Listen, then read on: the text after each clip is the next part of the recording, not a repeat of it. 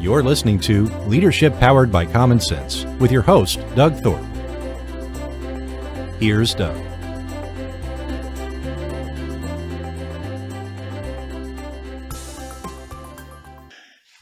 Well, greetings, everyone. This is Doug Thorpe, and you're listening to Leadership Powered by Common Sense. Uh, we're the show where we try to take all of the craziness and ambiguity and wild things going on in the business world, especially in respect to leadership skill and ability, and break it down into some common sense, sort of bite sized learning to understand and help you as a leader do more with your people and the teams you have.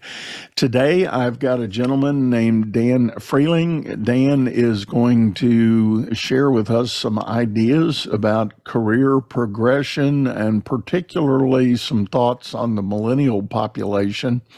We'll get into that in more detail, but uh, first, let me say, Dan, welcome to the show. Thanks so much for having me, Doug. Yeah, it's a pleasure. It's a bit of a custom here, Dan, to uh, ask the guests to give us a little bit of a backstory on how you got to where it is you are today and what inspires you to do the things you're doing now. Yeah, absolutely. So um, I've been in the leadership development space um, for about 10 years now. And part of that experience was in seeing all different types of leadership development interventions. So, you know, from anything from training to even organizational development, working with teams, um, to being able to oversee a coaching program. And I kept finding myself drawn to coaching as a um, really effective development intervention. And then started to work on um, getting my own coaching training and starting working with clients in that space. So, uh, pursued an MBA, uh, master's in organizational leadership, worked in these leadership development projects, and then um, worked with my, my own coaching clients. And I've recently gone full into the coaching, and I'm excited to be in that space now. Very good. Very good. well, coming out of that world, you know, uh, listeners to this show have heard me say this before. We, we, we have a weird and somewhat, I don't know, it's mentally wrong tradition in the business world. We we look out on our shop floors and in our networks, and we say we need a, a, a leader for this team and we inevitably tap on the shoulder of the person that's our best contributor, uh, the, mm. the, highest performer, the smartest engineer, the best sales guy, and uh, we go, poof, you're you're now the supervisor of this team, and thus, by definition, begins a leadership journey. But yet, the individual doesn't necessarily know that. A right. lot of times they're put in that role in a kind of a trial and error, sink or swim, baptism by fire, or whatever you want to call it, to go figure it out. And the continued neurotic uh, angle to that is if if they make it, if they succeed in that entry level manager job, they get promoted. they get promoted to be manager of something bigger and and and so it goes two or three iterations and then finally again the tradition generally leans to the idea that after about that third promotion you might get qualified to go to a leadership development program mm-hmm. well duh kind of late don't you think so that maybe is leading the witness, but but what's uh, what's your experience along that line? No, I think you're you're spot on with with all of that, and I think it's really helpful to view career advancement and leadership as two separate but related areas. That's a lot of what um, this book that I wrote is is on. Is this um, idea that it's not just being better at your job as an individual contributor qualifies you to then lead others. It's a it's a distinct skill set and being able to really strategically decide if you're ready for leadership, if you want to take on leadership. There's nothing wrong with pursuing just expertise and not going into a full leadership role. So I think there's that element of it too is like, why do you want to be a leader and how are you um, developing yourself as a leader? And then the other point that you touched on, I think, is also spot on on um, earlier leadership development interventions um, making a ton of sense so that people can start off with the right habits, with the right frameworks, with really understanding how to go about developing as a leader rather than coming in just at, okay, you're already a leader and we're trying to fix something that's already gone wrong. When when you had a hand at, at helping the companies you worked for with putting these programs together, uh, what were some of the considerations or the uh, maybe um, trigger points in who got in the program, who who didn't, uh, you know, that sort of thing? Yeah, another great question. So I think I was lucky enough to work in some forward-looking organizations that were really focused on leadership at all levels, and this idea that it's not just executives who are leading it's it's people all throughout the organization and even if you're not in explicit management or supervisory role that that's still leadership. So i was lucky enough to be in environments that really supported that approach of that leadership at all levels. Um, i know that's not the case everywhere um, for sure and that it's it's often focused on just at the the highest levels and trying to sort of fix and massage people who are already set in in different leadership ways into a different way of thinking um, which has its place but I, I, think it's much more instructive to have this um, throughout and then even to have more specific targeted leadership development programs and interventions. Throughout coaching throughout well, just curious, uh, what were some of the key elements that uh, these programs attempted to address? Yeah, so I think it's it's really um, the the ones that I had uh, a hand in overseeing and helping out with and facilitating portions of were really um, transformational leadership based. So a lot of um, that that kind of a leadership philosophy of how how do you as a leader help people go beyond just you know how do I transactionally get the most output and results out of them, and how do I help them them develop into leaders of their own. Um, and I think that's that's something that that's really important. Um, I think the the coaching in my mind is where you see the real difference and um, growing leaders is, is that you get to work on people, work with people one on one or in even group settings, but really one on one for the most part in the specific leadership challenges they're facing, the specific leadership opportunities they're facing.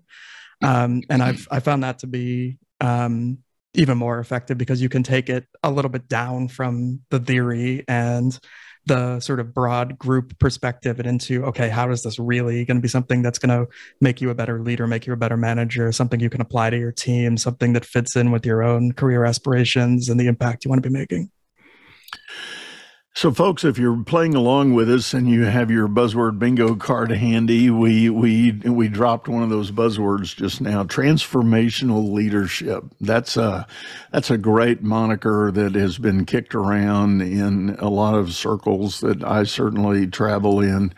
Uh, Dan, break that down for us. What did you guys typically really consider what it meant to be truly a transformational leader? Yeah, so there's there's all kinds of um, elements to transformational leadership, and there's some specific frameworks that have the the exact ones that that particular um, training references. I think in in general, it's the idea that you're going um, away from this transactional approach to leadership, where it's I'm going to want this from you. Can you give me that? And it's that carrot and stick kind of old school mentality, and it's going into the you know how do i show up as a leader um, to inspire others? How do i ensure that i'm growing them as a leader themselves? How do i make sure that we're working toward a common vision and common goals and that everyone is growing and transforming as a leader as a result of this process? So it's really that idea that it's it's less of the supervising and managing to get a desired outcome and it's more of how am i growing others to also be developing themselves along this journey. I was taught a simple explanation of the difference between management and leadership, and I've used it ever since I first learned it a number of years ago. And, and, it goes like this Management is about process, and leadership is about people. And I think the management mindset is what gets you into that transactional execution. You know, okay, what's our quota for the day? What's our our budget for the month? You know, we we spend a lot of time, and it's definitely appropriate for the success of the business to address that, and and achieve those levels of success But when it comes to long term continuity for the business, the expansion and growth of the culture that can support the brand you want to have, you've got to get into the people side of things. It, it's just an inevitable, undeniable requirement. And that's where the argument stands for creating leaders, not just managers. It's it's so true, and I think especially now as we're getting into this increasingly changing and volatile world that you mentioned in the intro, that it's a lot of the sort of easy process oriented management solutions have been done to a large degree and they're obviously still important and you still need to be efficient in achieving these results and metrics and all that but the way to do it now is much more through leadership of people and for looking for um, solutions that you don't yet already know the answer to as a boss at an organization, but you're you're actually trying to get people to look toward the future, come up with their new ideas, new approaches to yet unforeseen challenges or yet unresolved challenges. That leadership focus, that focus on people, is is just increasingly important. Well, and that's a great segue into probably what's going to be the remainder of this show the whole idea of the people side of things. We um, are hearing, seeing, and feeling the impacts of the post COVID environment and what it did to the mindset among workers in, in the uh, employment pool. I think everybody agrees that people started showing up with a different attitude about work. And it, it, many have argued, some studies have already been done about the possibility that the COVID experience actually did drive this seismic shift in the way work is going to be valued by people in general and therefore they're showing up with different expectations, different standards and beliefs about performance. Their own sense of expectation and obligation has shifted. So leaders are kind of spinning right now, trying to reevaluate and create answers and programs to support the new mindset. So that's a lot said, but what are you seeing on that front? Yeah, I think that's that's definitely um, true, and I think COVID was this big reset point and a tipping point for a lot of these trends that have been building for quite a while now.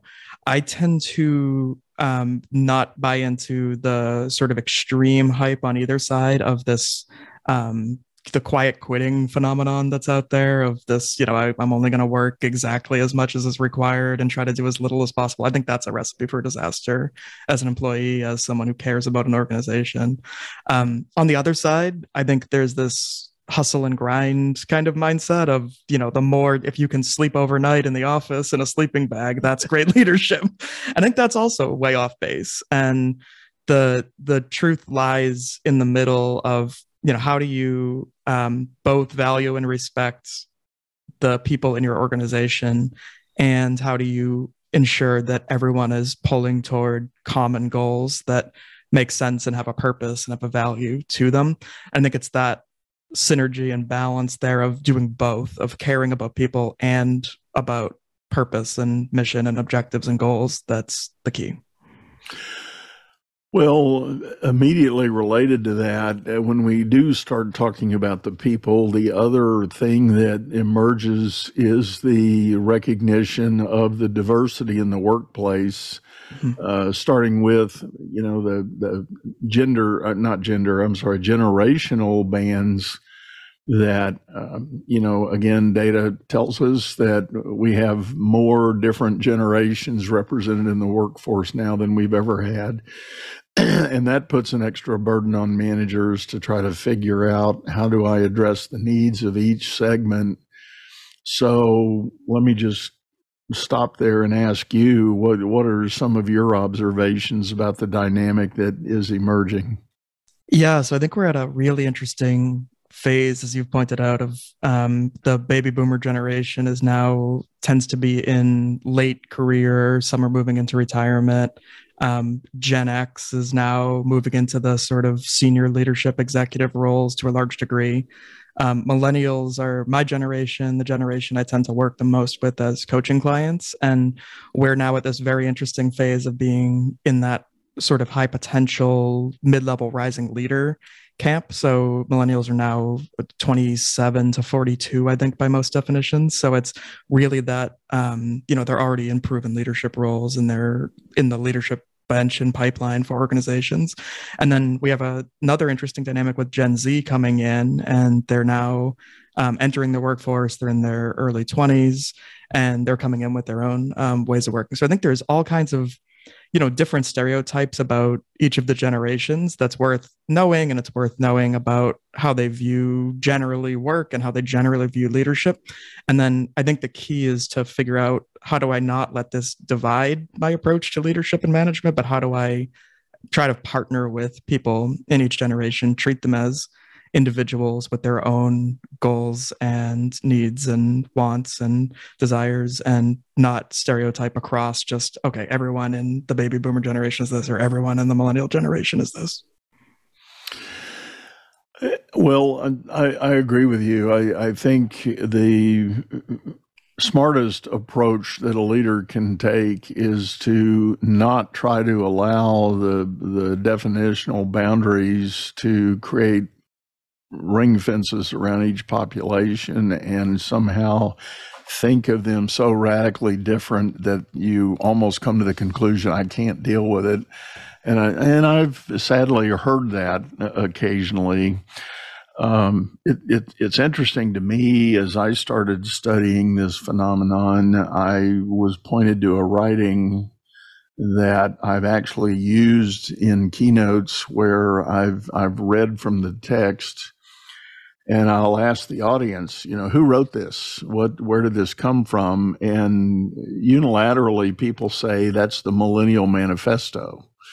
you know, that's the statement of of the millennial mindset. You know, that that that's a wonderful summation of it. Where'd you get that? That's amazing. I need to have that. Well, it was written by Henry David Thoreau in 1863. and uh, I, I, I love discovering it, and and specifically, it's uh, it's some text out of his uh, his famous book uh, Walden Pond, and. Um, it, but it points to the thinking that, uh, you know, generationally, generation over generation, it's no different. It's this has been going on for decades, if not centuries, where a new generation springs up. They they mature and they move into positions of authority. So they assert their values and their views of the world. And everybody else kind of has to deal with it, you know. But to be a, I think, a prudent and effective leader, it's that deal with it part that's important. And rather than look at it as something negative, look at it as a positive and ask yourself, what can I learn from this guy or this lady? Uh, you know, what, what can, what value are they bringing to my organization? And let's, let's circle together and, you know, row in the same direction. I, I, love that story. It's funny. I'm actually in the Boston area, so we're not terribly far from Walden Ponds. And, um, it's so true. It's there. There's these are some timeless um, issues at, at play here, and I think it, it is exactly that. It's it's how do we be on the same team, be part of the same organization, be working toward the same goals, and embrace the various strengths that each person and you know each generation i guess at the broader sense brings to this but it's it's less of that. How can i complain about x group and how can i really embrace what they're what they're saying and incorporate it into my worldview? So as a coach we we often think in terms of trying to help our clients achieve so-called aha moments uh, Dan, can can you share a, a couple of uh, stories of of some aha moment that maybe you've led people through?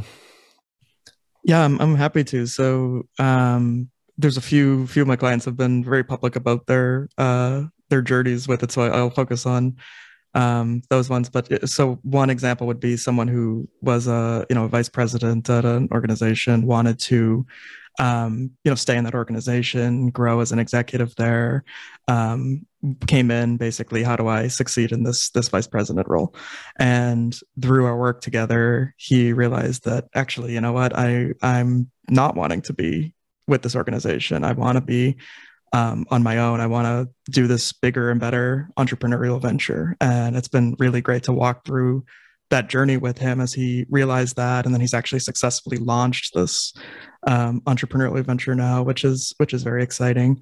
Um, another one is um, has been working with someone who was a I think an intern um, or just after an intern when I started with her. So a very early career person, and she's grown and is now a, a, manager, and she has people reporting to her, and she's doing all this this wonderful, great work. So she's like staying in an organization and succeeding in it. And then I've had other people who have been come in looking to leave, um, looking to go elsewhere, going in like very much in a career coaching mindset. And I do both leadership and career, but this was very much like, okay, I'm looking at go and go elsewhere. And um, through looking at what they wanted to accomplish and the impact they wanted to make, they realized they could do it within their current organization, and they actually got a promotion through it and have been able to implement it a lot there. So it's it really is this. You said aha moments. I, I tend to go on the, the yeah looking toward like insight of how am I viewing the world? What is my mindset? What do I really want? And how can I um, get there and achieve that? And coaching is such a great modality for that. Yeah, I, I agree, and and the whole career progression I think is an interesting space, and it's something arguably everybody that's in the work world has some sensitivity to. Most people agree that they don't want to take a job and that that becomes their final resting place uh, they they want to search for opportunity and advancement and growth, and those are a lot of the values that are coming to the front now. So you kind of inevitably, when you are working with various professionals in their situation, if even if it is focused on leadership development, you inevitably get to that career change opportunity somewhere along the way.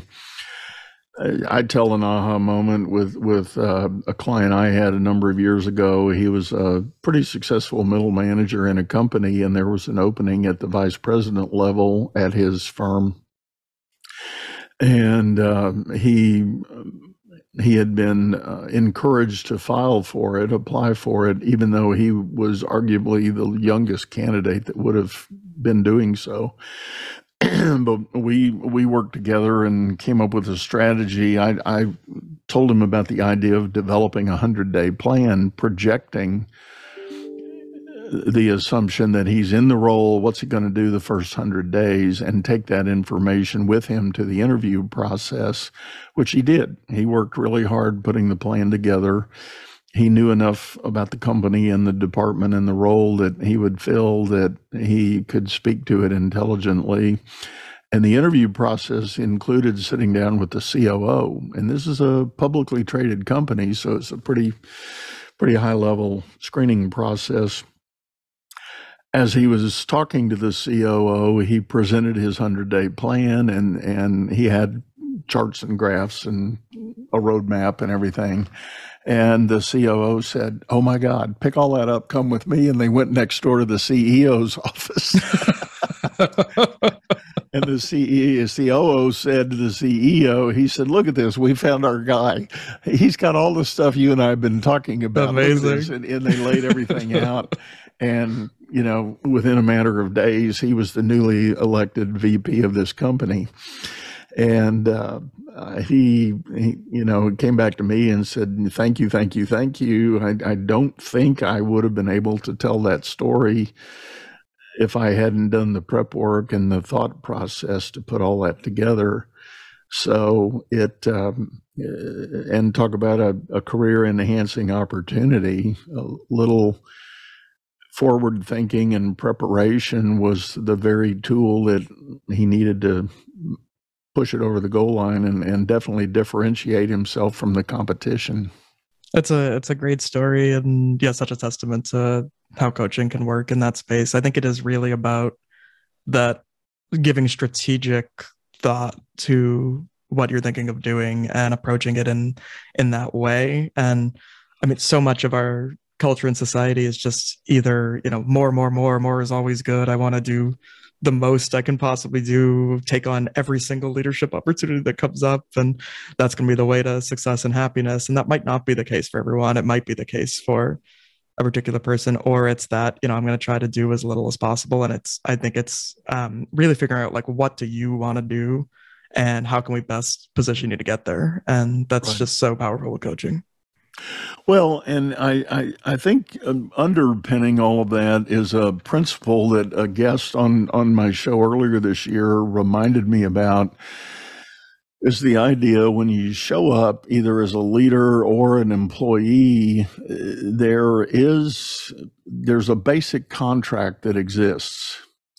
And in fundamental contract terms both parties need to come to the table with expectations which is usually what everybody talks about and it's that's always top of mind.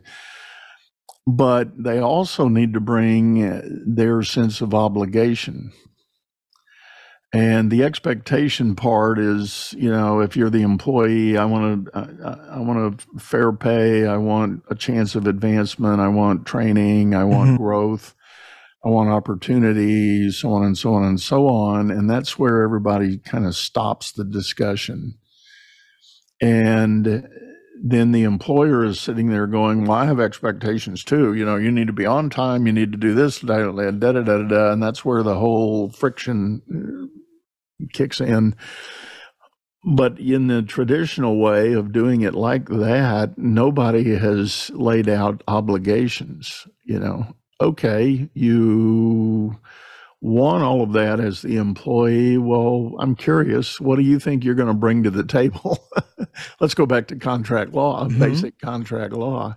What are you bringing to the table? Uh, you know, and then the employee might be inclined to say, fair question. I will show up on time. I will produce my work. I will go to training. I will pay attention. I will follow procedures, so on and so on and so on. Now all of a sudden you've you've got almost the perfect inverse connection where the employer's expectations fit the employee's obligations and vice versa you know, the employer's obligations can look like I will give you fair pay, you will have opportunity for advancement, you'll get promoted, you you can and will grow in your career, so on and so on. And now all of a sudden you've got a, a good arrangement that is a win-win for both parties. Everybody's happy. Now go get the work done. Yeah, I think that's that's the sweet spot there is when those can meet and align. And I think it's so much more of a, a two-way street than it ever has been now. And people are much less likely to rely on, you know, this big mega company to be their employer for 45 years and then retire with the gold watch and everything now. Um, and i think that's that's obviously true that you can't you can't be putting all your eggs in one basket and expecting a company to automatically take care of you um, but alternatively i think there's um, that value exchange and when it is right there's some really great opportunities with companies and that's how you can keep people and engage them for the long term. So yeah getting that getting that um, alignment there is key. Well and if you think about it if you have that healthy discussion up front and you in effect negotiate a little bit for understanding and alignment then once the work begins the idea of needing to have accountability and responsibility for both sides of what's going on those discussions become much easier to have because it's easy for the employer to go to the employee and say remember what we talked about right at the start? There i'm seeing a gap here. I'm mm-hmm. i'm seeing a, a, a, an opportunity for more. And you know let's talk about that. And therefore it's not when those discussions happen and, and they're inevitable they will happen. It it's not so random and seemingly out of the clear blue, and you know somebody is not getting surprised by the need to have that accountability talk. I, I think that's I think that's right, and being genuine from each side, I think, is really critical in that. Of um, you know, there there's so much dishonesty and unfair dealing. I think coming from both employers and employees a lot of the time, and just being able to have that really honest upfront conversation like you've mentioned is is key to having a successful working relationship when you're both understanding both what the other person wants out of it, but also what they can contribute to it, and um, being able to hold each other accountable. I think you're spot on on all this.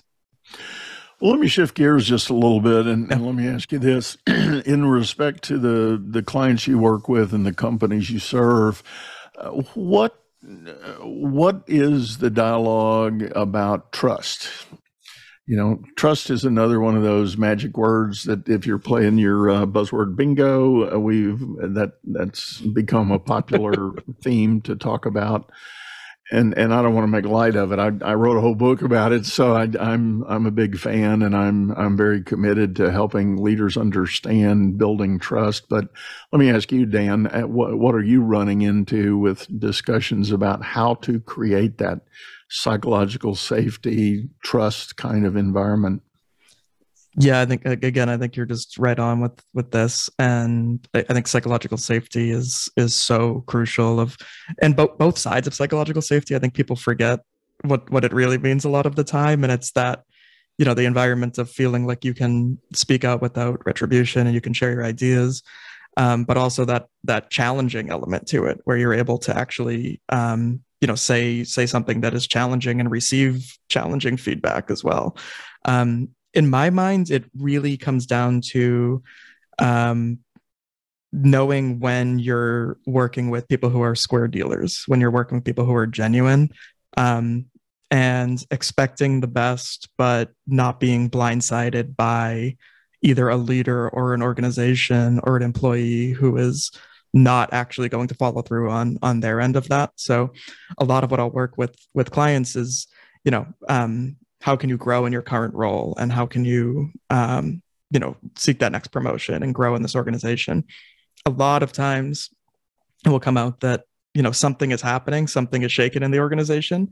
And if they haven't already done all of that work to prepare their networks and prepare to look elsewhere for for roles that they can really get pigeonholed and blindsided into something. So I think it's that um, basically being part of a common cause for as long as it makes sense and as long as both sides are contributing, getting something out of it, but being prepared to walk away if it's going in a different direction and you don't feel that it's resolvable or have those difficult conversations um, from both the employer employer side is is key there. So it's a it's a two way street on trust.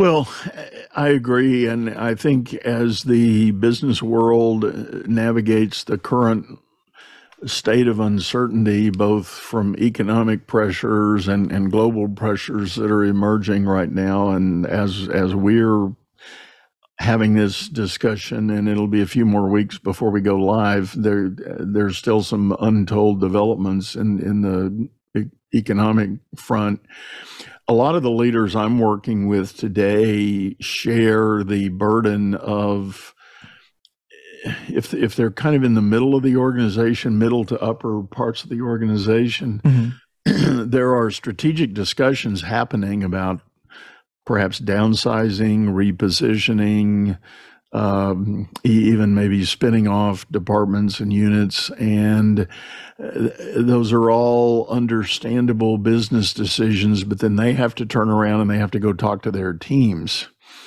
And their teams are hearing the jungle drums uh, banging about, you know, possibilities, and the, the rumor mill is active so the leader is kind of caught in the middle. It's like there are things I'm talking about that I'm not ready to tell you yet, and mm-hmm. I I don't want to be insincere or disingenuous, but there's some stuff you just don't need to know right now. Because the truth is, we don't know where that's really going to go. Yes, we're having a discussion, but no, we haven't reached a decision.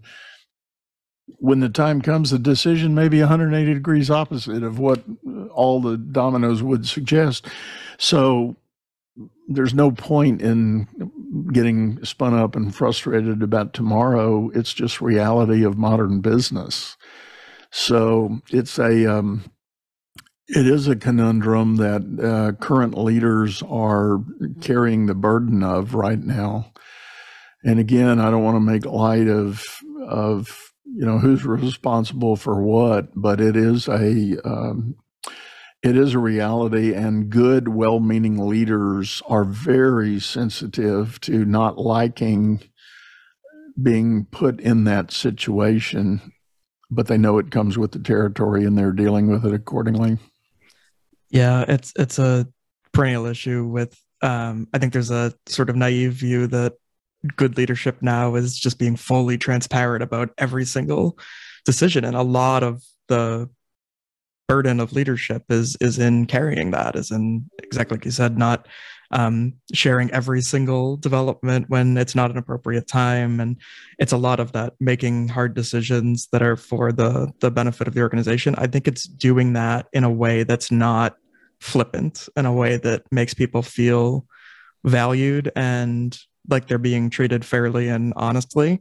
And I think as long as you can do that as a leader, it's really hard to do, obviously, and it's something that you have to carry. But um, I think that's all you can expect as a as a leader. I, I do think that there's also a, a burden on leaders to not just automatically do the easy thing to you know juice the bottom line or pad their own pockets or whatever that is too of looking at people as more than lines on a spreadsheet. And as soon as there's a dollar to be made by cutting this person, we're going to do a layoff.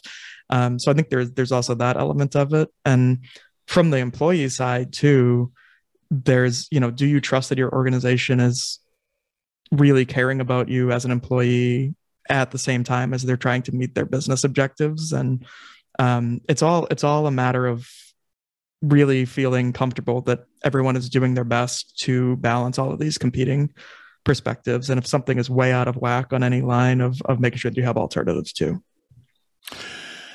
Well, and maybe along that line, one last question, Dan, back to the generational migration of things as the boomers roll out and retire or liquidate, and the Xers, maybe even themselves, start to slowly make their own transitions.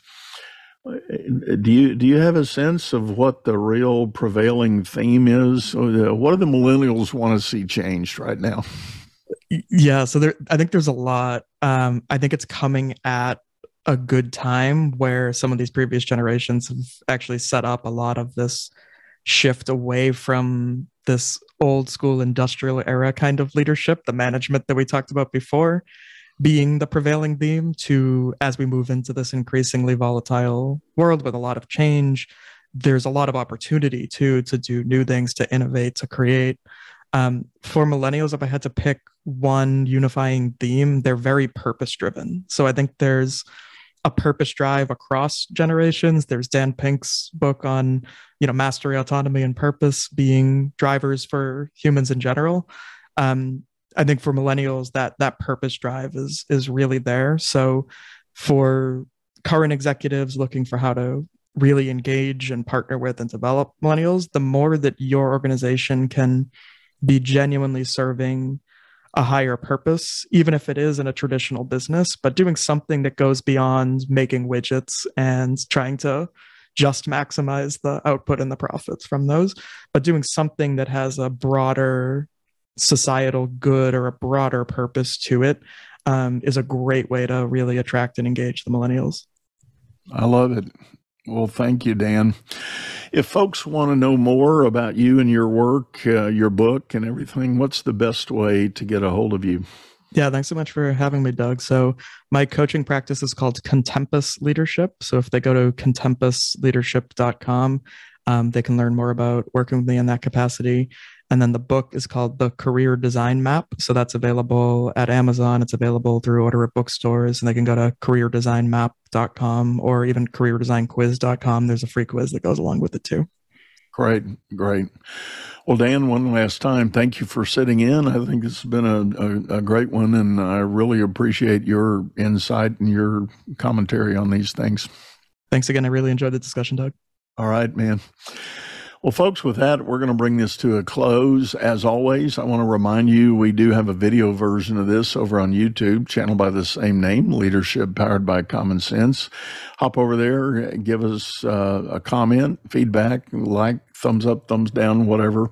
Would love to hear from you. And I do want to ask if you or someone you know might be a good guest for the show. Just drop me a line at dougthorpe.com. Let me know uh, your suggestions and ideas. Would love to hear from you. For now, we're going to sign off. Go out there and make it a great day. You've been listening to Leadership Powered by Common Sense, hosted by Doug Thorpe. If you would like to know more about the coaching and advisory services he provides, visit dougthorpe.com.